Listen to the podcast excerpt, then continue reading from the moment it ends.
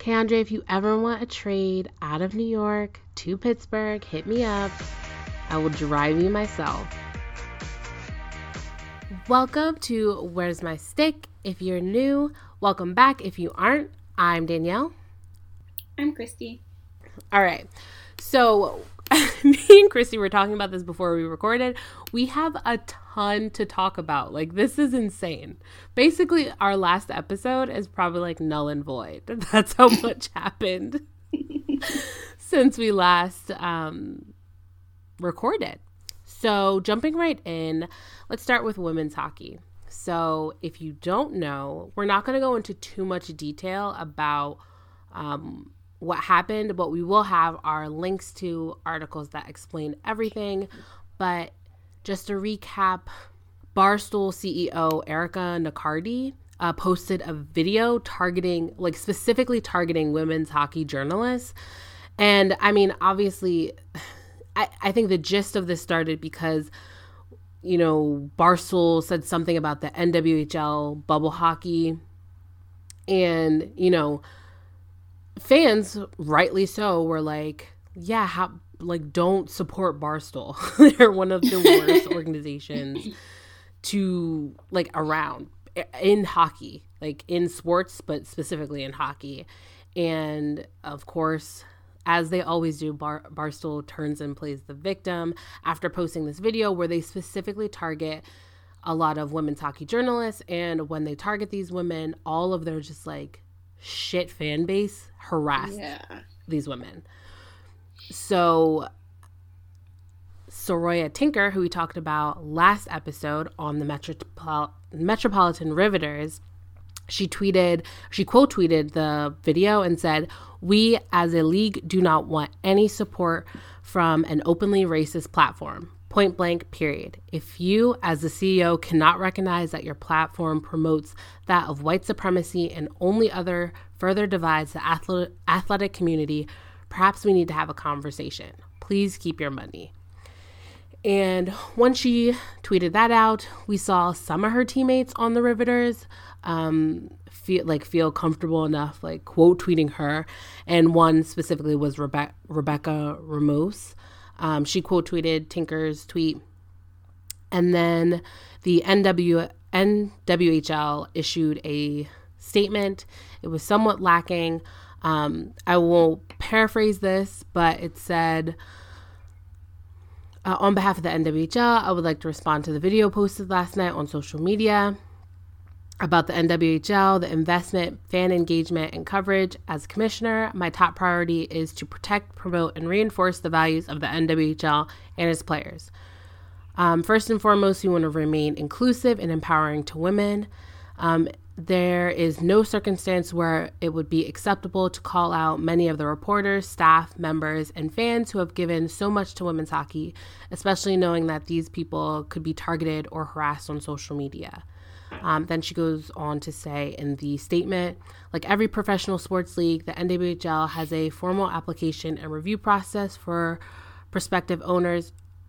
She goes on to say, in this world of social media, I'm concerned about the impact of the video and the aftermath of its on our members of the NWHL family. Together, we will do everything we can to work through it with an open communication and transparency. Um, that last part was put in because surprise, surprise, when Tinker tweet quote tweeted that, she got so much hate. I it literally is disgusting, but it's classic Barstool, right? Like all of the uh, the white supremacists and the misogynistic people that follow Barstool harass Tinker, and um, once that the league's statement came out, um, all of Barstool tried to play it as like, oh, everything, like, woe is us, like, everyone's being mean to us when it's like, what? No, what are you even talking about? And like, in, instead of addressing some of the stuff that like people say about them, like the racism and the um, misogynistic comments that they themselves put out and their fans, they just completely turn and just play the victim and then make hoodies and like t t-shirts and sweatshirts so that they can make money. PWHA, um, a lot of their players supported that and like were coming on social media, like liking tweets and like put a posting on their Instagram, and even um, the the Riveters director of hockey operations um, supported Nic- Nicardi on Instagram, and one of Tinker's teammates, Kelly Babstock, um, who appeared on Nicardi's podcast, liked um, some Barstool tweets about it, and liking tweets about them harassing her teammate, which was one thing that I thought was just out of control. You just love to see it, honestly.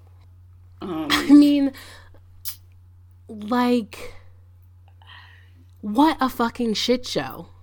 Yeah. The NWHL has just been such a mess lately. Yeah. It and just just to not even get into like the mess of the NWHL and every in everything that they do. My thing with a Barstool or whatever is if you say that you you're supportive of, of women's hockey and you want to see the women like the the game grow for women or whatever, then do that without it being contingent on them kissing your ass all the fucking time. Like if yeah if if it has to be like, oh, well, you have to praise us all the time because we're doing so much to help you guys out, then I don't want your fucking help. Yeah. I mean, absolutely. And like it, it's so funny for you to say that because like isn't that what the NHL does? Like they only want you to praise them. They don't want you to criticize them or to critique them. Mm-hmm. And that's just such a classic white man motto. but even, I mean, obviously, as we saw, white women too. It, I don't know. It just, it just shows how, like, hockey as a whole, whether it's the NHL, the NWHL, or the, oh, the NWHL, yeah, um, or it's pro women's hockey players, professional women's hockey players, whoever, hockey in general, just like as a whole, does not, like as a majority, does not want to move forward and they don't want to do better. And mm-hmm. and it's like an internal fight. It's like an internal fight because so, some of the fans, some of the people, some of the players in there want change, but there's there's such a strong pushback of that. Like yeah. look at the Riveters, like the team as a whole can't even come out as a whole and say that because you have players coming out speaking up on social media other players like actively liking tweets that are attacking one of their teammates you know the the what is it the hockey operations director is liking some of that stuff and like as a whole they're just not on the same page and like they're trying to be in the forefront of change they're trying but it's not if it's not cohesive and and a group effort it just doesn't work yeah. And at the end of the day, I just feel so bad for Tinker because she has worked so hard, one, to get to where she is, and to be the type of activist that she wants to be in her own sport. And that's mm-hmm. isolating. That's like, you know, she's one of what, three black women playing in this this bubble. Uh, it's like it's like isolating, but it's also just like months ago, all these women are, were like, oh, yeah, we're going to amplify like black voices. We're going to hear what you have to say. We're going to stand with you, blah, blah, blah. And then here, Saroya is saying, like, no, like, we shouldn't align ourselves with like a, ra- a historically racist and misogynistic like organization and she's getting so much pushback but it's just like, where was that energy when you guys were trying to say that you're going to amplify voices or whatever? Because in a press release. Yeah. I mean, I would love to see where all those voices are. I mean, what's all that listening and learning done? Again, we always hear like the listening and learning listening always and goes learning. out the window when we actually need action. Right. When work needs to be done. Exactly. This news is probably the, the shittiest news, but there's also more news with the NWHL. the Riveters are no longer even in the bubble. Due to an outbreak of COVID positive players. Uh, this happened, I want to say, probably like 24 to 48 hours after the whole situation with Barstool happened. Um, and it was like reported continuously that they left the bubble not because of what happened, but because of the positive COVID cases. And you had a really good question. You were like, I thought they were in a bubble. How did they get COVID? That's a really good question. I would I would love to find out. I don't think they were in a, like a complete complete bubble. I think they were mm. maybe a partial bubble because I don't think they have like the like the money and the staffing yeah. to do it like the NHL did, which kind of yeah. sucks. Yeah, it, it, it absolutely does, and you think that they were trying to be as careful as possible, um, but an outbreak occurred, and then just recently the Connecticut Whalers had to forfeit um, and pull themselves out of the bubble because of an outbreak of COVID on their team. So there's only four teams left so far. like by the time at, the, at the time of this along. recording. Speed this along and award the winner. Yeah, that, I think that's definitely what they're going to try to do. Um, hopefully, those the teams that were infected with COVID or that were COVID positive didn't infect the other players because there were literally games going on. Like they were playing games while you know. So we you it, it travels very very fastly. So mm. I hope that they're okay. So, with this whole thing with the whole thing with the NWHL, I myself, I think I'm just going to take a step back from supporting specific NWHL teams. I'm just going to go the player route. I'm supporting obviously Saroya um, forever.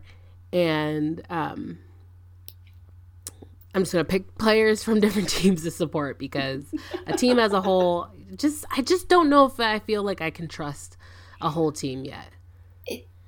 Yeah, it just seems so messy and just a lot is going on all the all the time, and it's just really unfortunate because you want to see a women's league do well and like prosper, mm-hmm. but it's just too much. It's too much. All right. So, moving on to some more mess, we have some drama with the Rangers. Now, I'm going to link a an article from Blue Shirt Banter.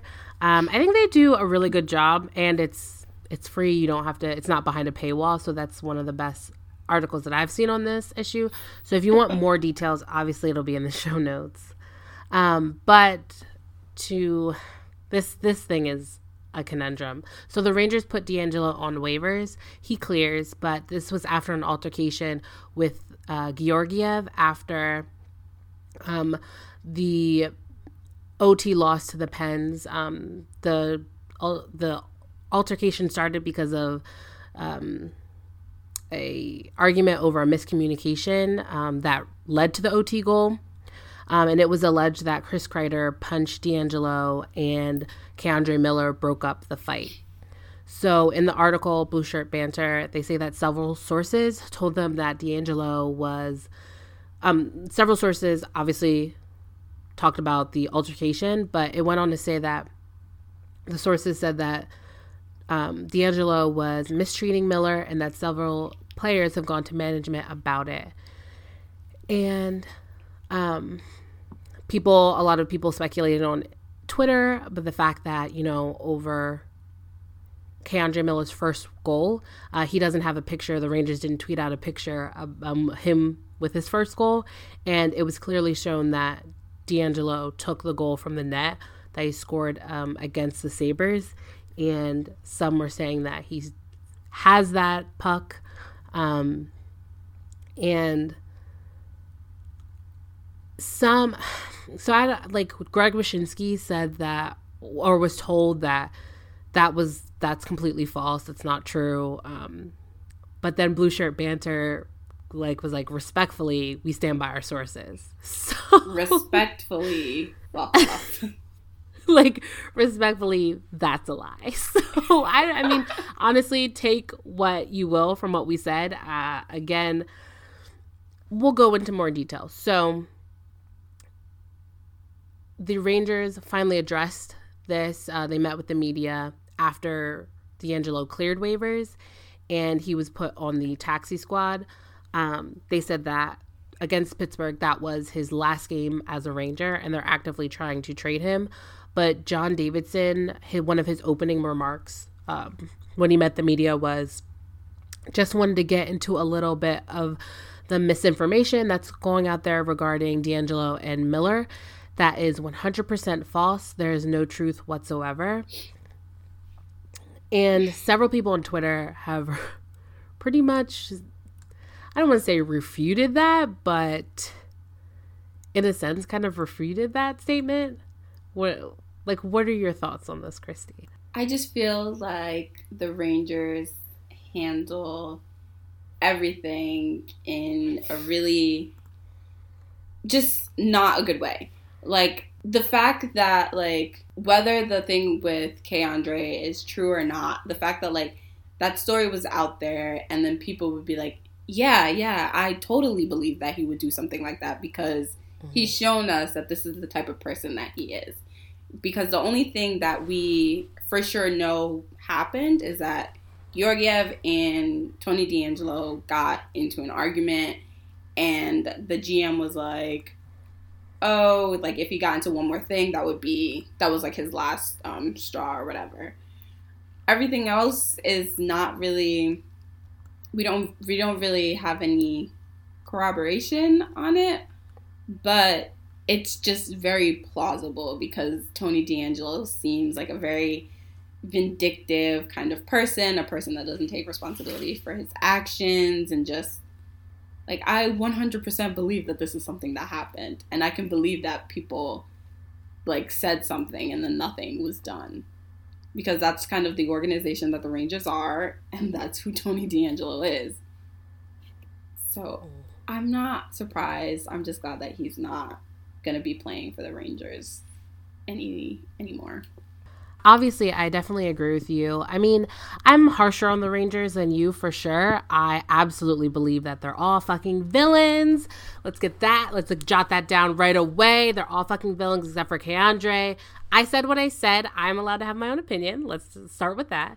I think they're all fucking villains except for K'Andre. and and. Oh, like this this is exactly what I was afraid of when he got when he got drafted and you just look at this team with like DeAngelo and Lemieux and Adam Fox, and just players that are extremely like that have like accounted for in- instances where they were racist, and this was such a big thing. Like I was just so upset. And I, like you said, I can absolutely see how the Rangers would try to hide this and would try to like lie and say, "Oh no, no, that didn't that didn't happen." That like the way they handle things are always they they not always. They're they're not the greatest. I mean, you could see that from the way they handled K'Andre this summer when someone on the chat was throwing racial slurs at him. Yeah, and it just seems like they were putting like it seemed like they were putting out a lot of conflicting information so that like no one could get their story straight. Like, do, yeah.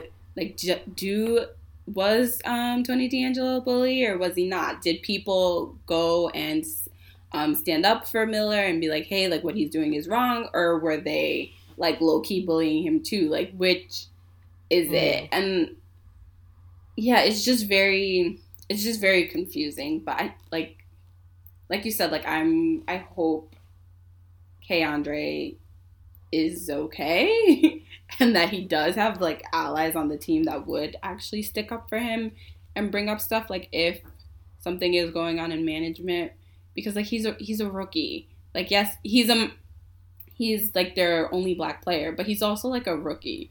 So he doesn't have that like cachet to be like, "Hey, like what the fuck is happening?" because he like he just got there. And that's really unfortunate that something like this would happen in his like first year with K'Andre, it's just it's so unfortunate because it just shows you that the stories that Wayne Simmonds talked about of coming into the league and like just other players of color have talked about like the, it's it's still happening today. Why does K'Andre have to deal with this? Like why does he have to be the bigger person to break up a fight? Like why does he have mm-hmm. to be the bigger person to have to deal and deal with this? Like why does he have to be the one to be in a locker room with people right. that are harassing him? And like you could say oh quote unquote it's it's just hazing or it's just whatever but like hazing at the end of the day they, like they're all yeah it's not but then like this isn't a frat. This isn't like this is a job. Like you guys are right. like you shouldn't be getting harassed at your place like your workplace. And like while i absolutely hope that the locker room he does have people in his corner like i meant like i just hope that this kid has like a strong family. Like he just has people around him that will support him. Like i know he needs support in the room but he also needs it outside. at home and like i just really genuinely hope he does because mm-hmm. w- what he's already had to go through is just so it's heartbreaking. It's heartbreaking. It's upsetting to see and it's so fucking frustrating. And and you just you just know that if K'Andre or whatever were to step a little bit out of line, he wouldn't get the same amount of chances that Tony DeAngelo has gotten. Like Tony DeAngelo has been on no. three teams. The Rangers have extended him, and they even like they gave him like a warning or whatever because he. I think he was upset because he was scratched after the first game, and after that, I think they were just like, okay, well, if anything, if you do anything else, then, then that's it. You're out of here. I'm just like, why would you give if if that's the case, if Tony DeAngelo is on this short of a leash, why would you give him five million dollars for two years? Yes. And no yes, one, that no is one is part. trading yeah. for him. Hopefully. Yeah, and they're like, oh, we'll eat salary if we have to trade him, or blah blah blah. Like we'll get into that a little bit later, but that's the part that I don't understand. Everyone's saying, well, like, oh, well, we th- they tried to trade him and they had to sign him. And it's like, mm, no, are you, you sure? Because you like you were pretty happy to to give him that contract, and it's not even like he, yeah, and it's not even like he, like he played substantial minutes in that game against the Penguins. So it was like there's no like short leash. Like you only did this because he assaulted a player, or like he got an altercation with a player. Like it's just I don't know. Like they were saying, like, oh no, like we we're done, like we're th- washing our hands of this guy. But it was like, nah, I don't know. And like, if he would have fight Miller, would they have done the same thing? That's what I wonder. Like, is yeah. it because he got in an argument with his white teammate? Right, uh, that's right. what I wonder. But I wanted to touch on this. Christy, you found the thread. So there's this thread. by hockey uh, account for hockey. If you like, if you're into like trade rumors and stuff, you know this account. Um, we'll leave it linked in the in the um, in the show notes. But he goes on like he refutes a lot of the articles and the quotes from the Rangers and like kind of beat reporters that the Rangers are trying to get pushing yeah like their their narrative. He re- he like refutes all of them, like talking about the um, taking uh, the puck because that was one thing he definitely said stuff about how like um, they didn't want to sign DeAngelo. Like that he refutes it all in this thread. It's a really good thread. Um, and then he gives like background where he has like history of Rangers denying stories that can make them look bad. And um, I just think this definitely gives what we're saying about how we don't trust the Rangers and how like they handle they mishandle things a lot of the times. I think this just gives it a little bit more context. So we'll leave that in the show notes. But shout out to you for finding that, Christy. a team that picks him up or trades for him, they have to know that they're gonna get a lot of shit, right? Like, why would you want this man in your locker room? Like, I understand he's because, not terrible at hockey, but it's just like he's not worth it. Like with the headache that he brings, he's just not worth it. I feel like some organizations just feel like, oh well, it, it, it's kind of like Jack Johnson. Like he's not that bad, and like I don't think that him, like all of the off ice stuff that br- comes with him, I don't think that they genuinely care because I think a lot of them feel the same way. Yeah, he's gonna Like a lot Vegas. of hockey execs are racist and a lot of hockey like organizations are racist. So Yeah. he would honestly fit right in. They gotta know it'd be like a bad PR move at the very least. Yeah, I I don't know. My one question from this that I just feel like and maybe maybe you touched on it, but it's just like why did it take Tony DeAngelo going on waivers for the stories about like his treatment to K'Andre to come out? And like that happens a lot when these stories come out, right? Like hmm you have like one writer's like, "Oh, well, I also heard this." Like sitting on this. and then so many yeah like so many other uh, writers or people are like yeah i can confirm that i can do yeah absolutely it's like so you guys all knew and none of you reported on it why like that's so fucked up it's like times like this i'm like hockey was a mistake. I'm gonna take me and my son and get out of here. Yeah. I think I don't know, like if I try to if I try to rationalize it or try to mm-hmm. pretend that I'm a white man reporter, I I would say that maybe they it's just like rumblings, right? Like they don't they don't have any confirmation or whatever. So you don't want to put a story like this out there if it's not if you don't have any confirmation or maybe they were just waiting for it to become a bigger story.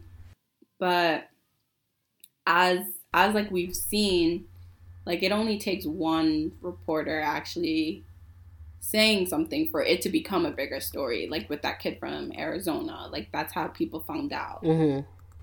No, I you're absolutely right. I just it's so crazy that I don't know. The NHL is able to manipulate the narrative of all the teams. It's it's just so annoying.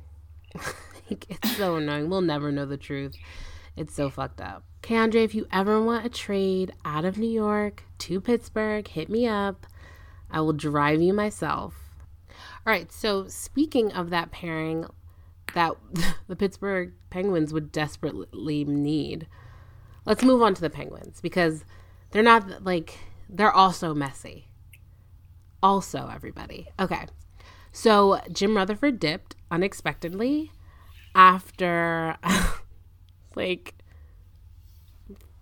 five years with the Penguins. Like, just dipped. Was like, yeah, you know what? I resign. And so here's the rumors, okay?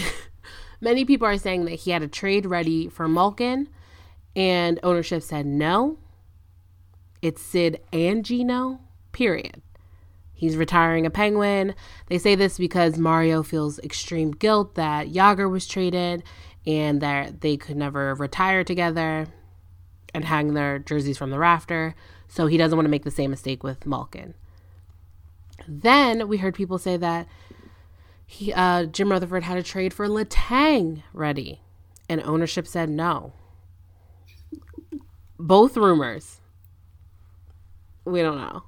Um, then people were saying that Rutherford just, you know, he just had enough. He was ready to ready to peace out. He specifically said he wanted to leave on a good note. He didn't want to leave on a bad note. He wanted to leave when everything was good between everybody. Um, we'll touch on that. But my thing is that like we have so many rumors because Rutherford just won't say why he left. Like just say why did you leave? It's it's so abruptly. he he saw what this team was he actually looked around Yeah. see what he did and was just like i have to go i'm not going to be the one to try to fix this somebody else can do it i'm out i'm old Like i'm there like is 100 no way. old Yeah, there is no way. There is no way to fix. Like he made such a mess. He made such a mess they have of this team. They have nothing to give. They need everything. they have nothing anybody wants i mean besides like sidmo Nothing. like it's we have no money. The drama of like nothing. Yeah, like the drama of him leaving. Like when I saw the news, I literally jumped for joy. I was so happy because this man who ever since he traded a first round pick for Ryan Reaves, who I loved, loved his time on the Penguins, uh, he has actively made this team worse.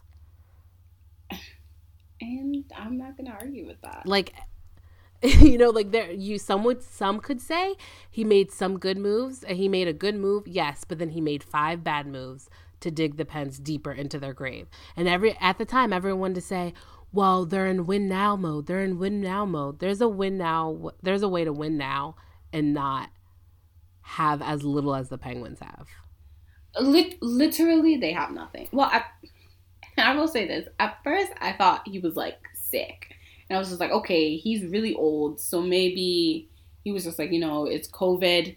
I have a young son. I want to be able to live on and be with him, see him off to college at least.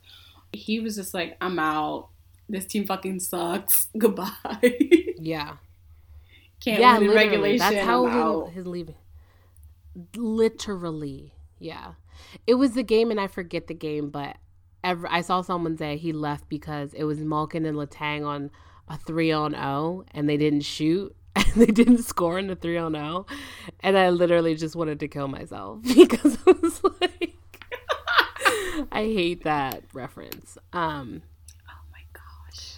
so yeah, I mean this team looks this team is very very depleted. It's so bad. Let's take a look Like they have at what he's Yeah. left us. Because I don't think Yeah, people so- understand how bad it is. yeah. So and we'll circle back to the GM. We'll circle back to the GMs. so they have $150,000 in cap space right now. They don't have their first round pick. Um, they don't have their third round pick or their fourth round pick or their sixth round pick. So they only have a second, a second, a fifth, and three sevens for next year. They do have they do have their um, 2022 first round pick and their 2023 first round pick. Any prospects? We have um, what are their names? Sam, Samuel Poulin, and then Nathan Legare. In terms of prospects, We yeah, and we need those prospects. Right. That's the thing is that like anybody who's tradable, we need. Like we don't have just like, oh yeah, you can have this guy. Like we need him. and like honestly, I'm glad P.O. Joseph is working out right now, and that he's kind of solidifying his place on the blue Yeah. line because he was their biggest trade chip. Yeah. I completely agree with you. I'm so happy that they literally can't trade him uh, because they have no defensemen. Yeah, I mean, I just, you know, I could, I could understand if the team looked the way it did, like draft pick wise, salary cap wise. If if they were saying like we're we're in win now and we have a really good team. Like, no, this team needs something. Like, even if everybody's healthy, this team needs more. Yeah. Because imagine this team, everybody healthy, against the Avs, mm-hmm. against Tampa, against Boston, against Toronto. Toronto. I was like thinking, who's the top in that? I hate that it's Toronto. But yeah, against Toronto. Like, this team is going to get destroyed. No, th- not even Toronto. Against Montreal. A better Montreal than they played last season. Montreal has lost like two games. yeah. Yes. Like, there's no way. There is no way. And I I love so much of this roster. Like I love the players. I don't love how it looks, but I love the players. Mm-hmm. And I mean, you have to be realistic. This team is not. I was talking to Angie Carducci, who covers the Penguins, and she was saying like this team at its best is getting into the playoffs and maybe makes it to the second round and gets beat. Yeah. And I think that's like a good that's a, a an accomplished season. This team is exactly where they should be, like fourth in the East Division. Yeah, and their record five four and one. That's like a sneeze over five hundred. And it's like they should be grateful that they're five four and one. Yeah, like if they would have won against the Rangers in their last game, then I would have said this was a success. Like we would have been like, this is actually successful. Yeah. And the killer about that last game is that they should have won. Yeah. Like a game they should have won, they lost, and a game they should have lost. played they well. won. They played well. They played well. They almost had that lead. But So okay, let's get into the roster. So, like we said, this team is has a ton of injuries. So right now, Kris Letang is day to day. Mark Matheson, Mike Matheson, sorry, Matheson and Pettersson are in are on IR, and then Dumo, Riikola, Zach Aston Reese, and Evan Rodrigues are on LTIR. However, Drew O'Connor and Kevin C. Yeah, Kevin C got uh, put back on the taxi squad. So that means that Matheson, who was skating, is closer than we think, and Zach Aston Reese might be available, which I would like to see. Even though actually, I really I liked Drew O'Connor. I wish he would have scored in some of his games, uh, in some of the games that he played, because I thought that he didn't look bad. Okay. I do like No, Zach Aston Reese though. No, I think that's fair, and I especially think that Blueger, Zach Aston Reese, and Brandon Tanev look good together. So I'm interested to see how that they look. Yeah, I was just gonna ask, like, what do you think they're gonna do with the bottom six then? I think they would go back to that uh, fourth line, third line, and then you would see Jared McCann and Mark Jankowski back together, maybe. Mhm. And then who's on their wing? I don't know. It could be me or you. yeah, or Sam Lafferty, which I am not a fan of him too much. But it's not just injuries that are plaguing the Penguins. Their special teams is also a disaster. So currently they are 23rd in the league, um, clicking at 13.9%. Adam Gretz, who's a good Pens follow, tweeted out that shooting on the power play, like everybody wants them to shoot, and like we're not going crazy because genuinely they're not shooting. He said they average uh, 67 shot attempts per 60 minutes on the power play, and that's dead last in the NHL. The next worst team has 72 shot attempts per 60, and only three other teams are lower than 80 per 80 shots That's like one Which- shot. A minute. yeah. And their PK isn't that much better. Uh, the the PK is ranked 25th in the league, and that is clicking at 74.3%. And so again, when I say this team like roster fully healthy, like these power these penalty kill and power play numbers is not a team that is going to go far in the playoffs. I don't even think you can get into the playoffs with a power play and a penalty kill that bad. Right. And I understand that when you are in the playoffs, the power plays kind of go away. But you do need Mhm. them to actually get into the playoffs. And it's just, it's so bad. I think in one game, Yeah. I think against the Rangers, they had like six power plays and they didn't score on any of them. No, none. Yeah, and they let in a, pa- a penalty, a, a power play goal. So their penalty kill didn't even give them a solid, and that was, I believe, that was the goal that put the Rangers ahead. That was the game-winning goal. Was on the power play for them, and the penalty kill for the Pens. So yeah, not great. And Mike Sullivan, of course, in his very monotone way, said that that's something that they're going to work on.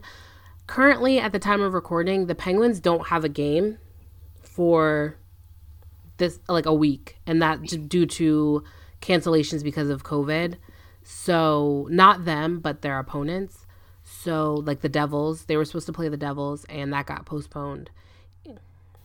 And then the Islanders, because I believe the Islanders played. I'm not sure if the Islanders game got postponed yet, but I think that that that's their next opponent, but they don't play for a while. But didn't the Devils just play the Sabres? Yeah, and the Saber the Sabres games got postponed. Hopefully, like Mike Sullivan said, they will spend some time practicing the pow- power play and practicing on the penalty kill. And then goaltending. Another sort subject for the Penguins. Now, listen, both goalies are not having great seasons so far. And a lot of that can be said, uh, look at the defense in front of them because this defense is like P.O. Joseph, John Marino, and duct tape. so I can definitely understand that that affects their save percentage and how they play, right? So right now, uh, Jarry is two, three, and one with a 3.29 goals against average and a save percentage at 859. DeSmith is 3 1 and 0 and has a goals against average of 2.85 and a save percentage of 882. And uh, it came out from data from Top Down Hockey. Um, the lowest save percentages are the lowest save percentage above expected for February. Um, Jarry and DeSmith are on the list of the, the top 10 goalies that are have the lowest save percentage uh, above expected. So they're just letting in more goals than is expected of them based on their previous play. Again, it could be goaltend, I mean, defense, but goaltending is still an issue. Like, I mean, we could say in the game, the last game against the Rangers, DeSmith played well. He didn't play horrible, and the Pens still lost. So um, it, this team, there's so many problems with this team. Jim Rutherford literally said "fuck it" and just left. That's insane to me. That's and there's insane. no, there are no clear fixes. Like they can't go yeah. out and get a goalie. Yeah, like what? So, let me ask you, what do you think is like the biggest like what's the first move you would made it, make if you were a GM? I would try to get Vince Dunn. I was gonna say get a goalie. I would try to get Vince Dunn because he's really good. And even if all of their defense is healthy, we saw what that looked like in like the first or the second game, and mm-hmm. it didn't look very good. Like Kris Letang was struggling. Mike Matheson is not good. Pettersson and Marino their pair was struggling when they were paired together. So I think adding like another good defenseman would help out both the goalies and the the defensemen that we do have who are struggling. And it will kind of slide everybody back into their place. Mm-hmm. I do think the emergence of P.O. Joseph is positive um, for for the Pens, but I do think that's a good move is to to go and get to go and get um, Vince Dunn, and he's a left uh, he's a left defense, which the Penguins have like only Po is a lefty, so this would that would help, and then Marino would be able to play on his right side where he's comfortable, so that would help, but I mean, especially if Dumoulin's out long term. I think that's a really good move. Uh, for myself, I, dude, I don't know. Like that, like every position needs it. Like has a need: forward, defense, goaltending. But I think the easiest would be to get Vince Dunn because he would be able to fit under the under the cap. I just don't know what St. Louis would want for him. I don't know who we would have to be able to trade. Especially because there's other teams that could offer more. But let's look at some positives, right? So we just talked about P.O. Joseph. I think he has looked better than expected. Yeah. I will say it's not too surprising just because of like first he's a first round pick. So, you know, and he spent a lot of time developing. Yeah, yeah, he did. T- he it was a long time. Yeah, and I just felt like the Penguins were very intentional with him. They were very caution with him. Like, yeah, like they were definitely giving him time to develop. And I don't think in anyone's mind they would have thought him to be a first pairing defenseman. His first, like, in within his first 10 games uh, with the team, but I didn't think he looked bad. Like that Marino Joseph pairing, I didn't hate that. Um, and I think that gives you a little bit. He of, didn't even look bad with um Chad Ruhwedel. I thought they looked fine. Yeah, yeah. I thought Ruhwedel's had a couple of really tough games Yes. where he's been taking a couple penalties and like you can't. Um, but yeah, I mean, definitely. And everyone keeps talking about there the pairing of the future. Dude, I don't know. I hope so, but they might be like, we're asking out of this team. It's just so bad. like in our like when we want to go win a cup and it's like fair. I also you know what? I will say i was definitely not a fan of the tanev signing but that guy's insane. Like he he's just such a good he's like he's just literally nonstop. Yeah. like that hit in the last game where like two rangers hit him and the other guy bounced off him and got hurt. Like how does that happen He was out. how are you not I mean, I still don't like the length and the amount of money that was given to him. Yeah. But he's been a surprise, definitely for sure. yeah He Yeah. remi- he You know who me of else has been a surprise? bit. Yeah. Yeah. He's not as like loud on the bench, I would say. Like he's not as talkative as Horny, but his style is is similar. I wonder if he like if have they ever tried him as the net front presence on the power play? Would be interesting because he did. He would like when he was in Winnipeg. Like people loved him, and it was like his underlying numbers weren't good, but he would always give you like a goal, like when you needed it. Like Yeah. it would be like a well timed goal. And it'd be like, oh yeah, and then that's why Paul Maurice plays you so much. I see it. yeah. I think that Kasperi Kapanen, surprise, Mhm. surprise, has looked good on Malkin's wing. And that was something that no one, like, th- this offseason, it was like, he's going to play with Sid or he's going to play on the third line. Like, that's it. And, like, that's li- literally Sid or he's so many outta kids. here.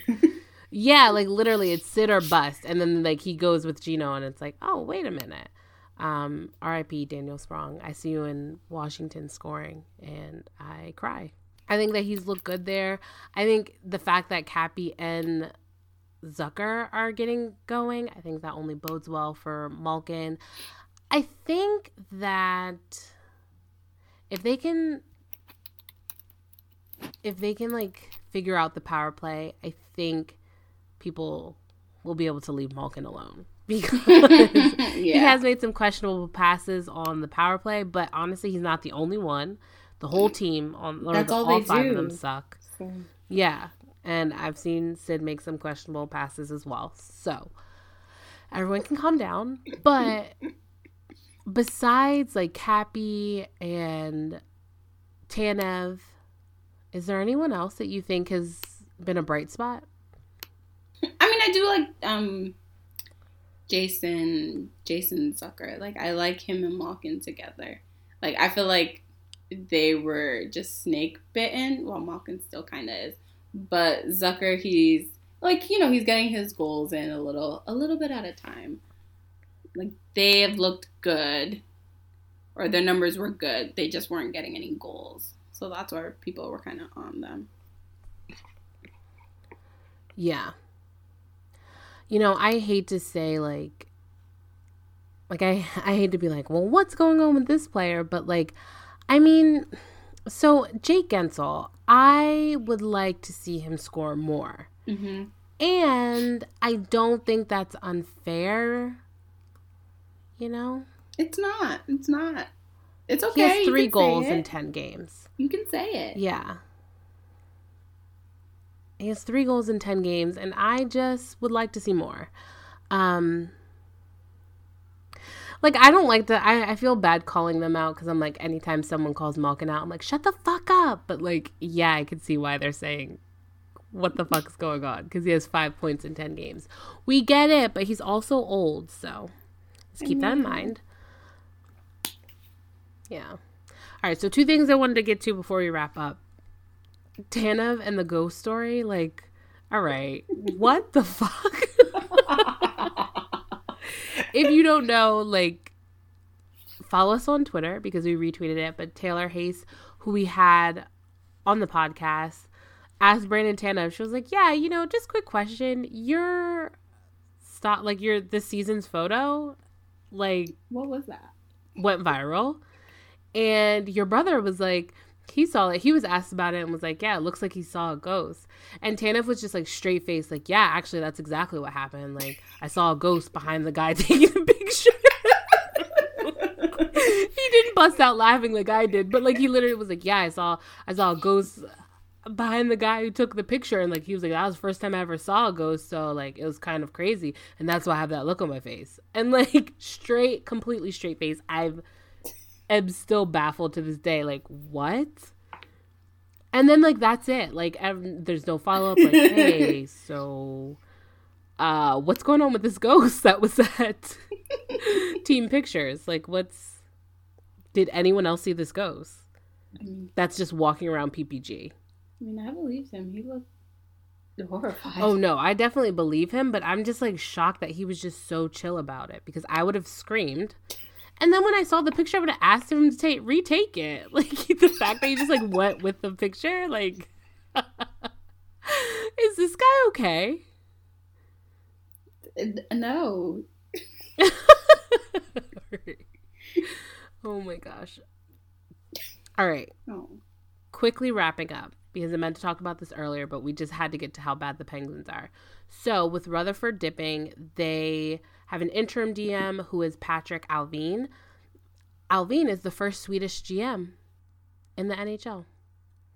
We love to see that. That's crazy. Like they literally are so it's out of control how much they will not like if you are even an inch different the answer is no um okay so let's go into some possible gms sean gentille he talked about Patrick Allvin, obviously. Then Chris Drury, Tom Fitzgerald, who is the Devils GM, Ron Hextall, who is the Kings advisor, Jason Botterill, who's an assistant GM in Seattle, and then Peter Chiarelli. And then once I saw Peter Chiarelli, I stopped because, like, no thanks. Um, so those are who he had down. And then Elliotte Friedman from 31 Thoughts of course, had Pittsburgh in one of his thoughts, and he said that Pittsburgh will begin interviews. Um, and he said that we're still waiting for clarity on the Rangers assistant GM, Chris Drury. If he's involved in the process, he's a serious contender. Um, then he also noted that New Jersey's GM, Tom, Tom, Fitzgerald, will not be allowed to be talked to by the Penguins. Um, it, apparently, New Jersey is like not they're i guess they want to him to be the gm full time uh, or extend him because they are not letting him they're not allowing him to be available for the penguins. Because if you don't know the penguins have to get permission to talk to any of any persons who are working with a team currently. So they had to reach out to the devils and the devils were like nah so Friedman also talks about a couple of newer names to keep an eye out on, and it was former Dallas GM Joe Nieuwendyk and Jason Karmanos, who was part of the Pens front office until he was fired during the offseason. Um, Nieuwendyk has a low profile low profile role um, in Carolina and Seattle over the last pa- few years. Um, but there are rumblings that Pittsburgh could talk to him. This was really interesting because, like we talked about, Jason Karmanos used to work for the Penguins, was fired, and then Elliotte Friedman talked about how Jim Rutherford, who was on a podcast a couple of weeks before he quit, was talking about how Karmanos was like his go between guy. Like he would talk like he would bounce stuff off of Karmanos. He really got the brunt of Jim's like anger and stuff like that. And then when he was fired, Rutherford was like really sad that he had to fire him. And it, honestly, in my opinion, from what I've read, it made it seem like he didn't want Karmanos to be fired. Mm-hmm. But then Elliotte Friedman says that Karmanos and Rutherford apparently had a falling out and Karmanos was gone. And there's a theory that his absence can contributed to a philosophical split between Rutherford and ownership because Karmanos wasn't there to act as a buffer. And so my thing is that like, okay, I thought ownership fired Karmanos, but Rutherford fired Karmanos. And if Rutherford did fire Karmanos, that's fucking shady because that was his left hand man. Yeah. Or his right hand man. They, Jesus. And they've been together since Rutherford was in Carolina. Yeah. Which that's crazy. The lack of the lack of clarity on the situation is so frustrating because there's so many theories running around in my brain. Mm-hmm. But yeah, so these are some possible GMs. Obviously, we won't know. Do you think that the Penguins will pick a GM like this season, or do you think they'll wait till after the season? I'm thinking they might wait until after the season this season it is what it is. Like they don't have much money mm-hmm. to work with. They don't have much wiggle room. So and who even knows if this season's gonna end. So I feel like they might just wait it out. Yeah. I, for me, I think that makes sense too. I think that they should wait till the end of the season because there might be more people available.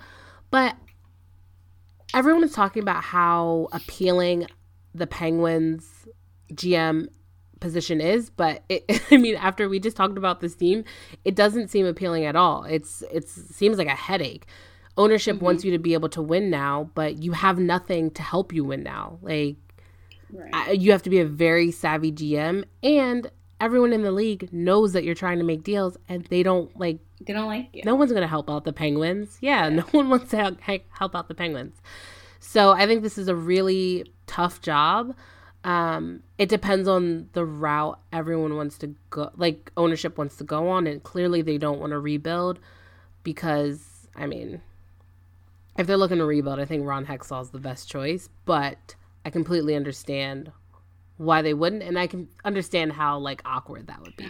I was gonna ask like who, like who out of the list that you kind of put together you think would be like the best suited for the job the best suited for the job. I mean, it's weird because I would, I wouldn't be opposed if Karmanos was like he would be on my short list. Um, Chris Drury would be a, a, a possible on my list just from name recognition. Um, and then you know what? Give me a little bit of time because I would actually want to see what Patrick Allvin mm-hmm. has to offer. I mean, he's been with the Penguins organization for so long and I mean, he knows this team, he knows the players, he knows, like, you know, what the gist of, of the team is. Maybe he can, but, you know, at the end of the day, like we said, there's a lot of hills to get over to make this team a contender. Yeah. I was gonna say Hextall because we don't have any prospects. Um. yeah, I mean, but Hextall is very like that. That's why I don't think ownership wants to look his way because like Hextall is serious. He's like, listen, no, we're gonna fucking suck, and it's gonna fucking suck, and we we're gonna take bad contracts to get more draft picks, and the it is what it is. I think the only, I think where Hextall is a little bit iffy to me is that I don't think he knows when the rebuild is over. Yeah. Like yeah, I think yeah. he thinks it's like a little bit longer than it should be. And I get he wants to get as many draft picks as possible, but and maybe the Penguins are different. Like what if when Malkin and Sid retire, they go back to Hextall and then they can really tear it all the way down. So any other names that catch your eye or any other things you want to talk about with the Penguins? Nope. All right, with that, thank you so much for listening to today's episode. If you like what you heard, subscribe, maybe tell a friend. If you really like the episode, give us a five star review if you're listening on iTunes. As always, you can reach us on Twitter at where's underscore my underscore stick. Come say hi. We love talking to you guys. So we will see you on the next episode. Bye. Bye.